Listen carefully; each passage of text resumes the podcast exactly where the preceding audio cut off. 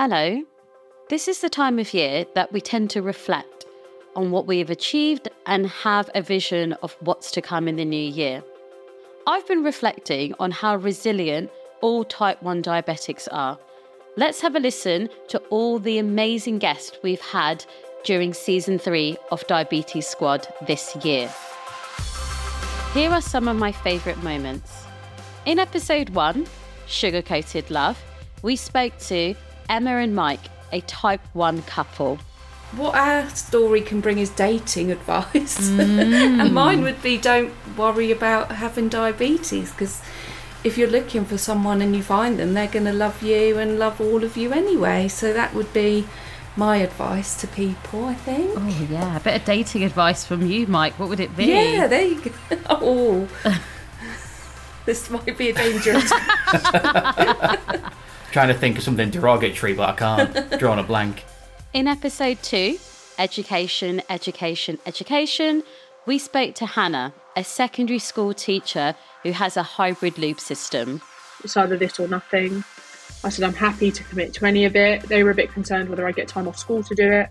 My school actually were very, very supportive through all of giving me the appointments, to be, um, so I'm, I'm thankful of that.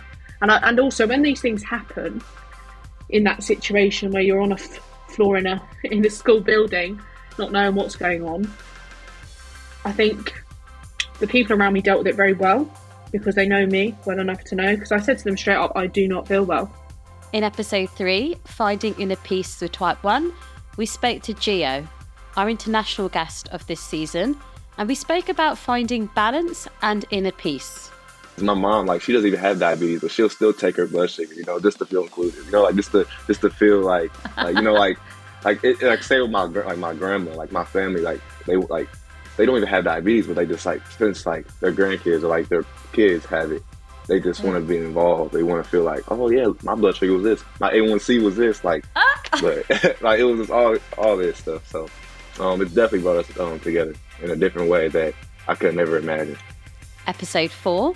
Fashion darling. We spoke to Kate, a friend of a friend who's been living with type one diabetes, which was actually an inspiration for her fashion related business. I think generally when you first get given a pump, I think it's really important that you have access to items of clothing that help it to disappear, so you can concentrate one hundred percent on how great this bit of new technology is. Mm. Um, and not get caught up in, you know, the dangle, the tangle, the yank, the clonk, the getting it stuck, all of that kind of mm. stuff. I hope that the things that we make are just, um, you know, they help people to concentrate on the important thing, which is this, you know, amazing bit of technology. And finally, for episode five, type one and showbiz, anyone, we spoke to Grace Shushh, who's been living with type one diabetes for more than twenty years and simply outlined how annoying it can be. I used to say, well, I haven't got cancer. I haven't got this thing that might kill me. I mean, I might die from it, but, you know, I can at least control it and look after myself. But I used to say things like that to try and, like, almost make myself feel better. Whereas actually, sometimes it is okay to be like, this is really difficult and you might not have some other thing, but what you're going through right now is completely valid. And it really, really is annoying. And I think the more we talk about that to each other as well, and within community, the more people that come up, I will take as much time out of my day to talk to anybody with diabetes if they ever stop me. We are all so resilient. Through our highs and lows, and literally the highs and lows of glucose and emotions. I do wish all of you lots of rest and a massive virtual hug for the new year to come. For me, my highs have been jumping into the Mediterranean Sea this year in the summer, whilst my sugars were absolutely fine. I mean, a couple of years ago, I couldn't even swim. Lows, well, a massive low. This May, I was diagnosed with rheumatoid arthritis in my hand. Not great for my boxing, and also another autoimmune disease. But you gotta keep fighting. It's not gonna stop me. I'm hopeful that next year will be filled with much more resilient, vibrant and honest guests. I'm super excited about the future of Diabetes Squad. I've got lots of exciting things that I'm working on at the moment, and I can't wait to share them with you in twenty twenty-four.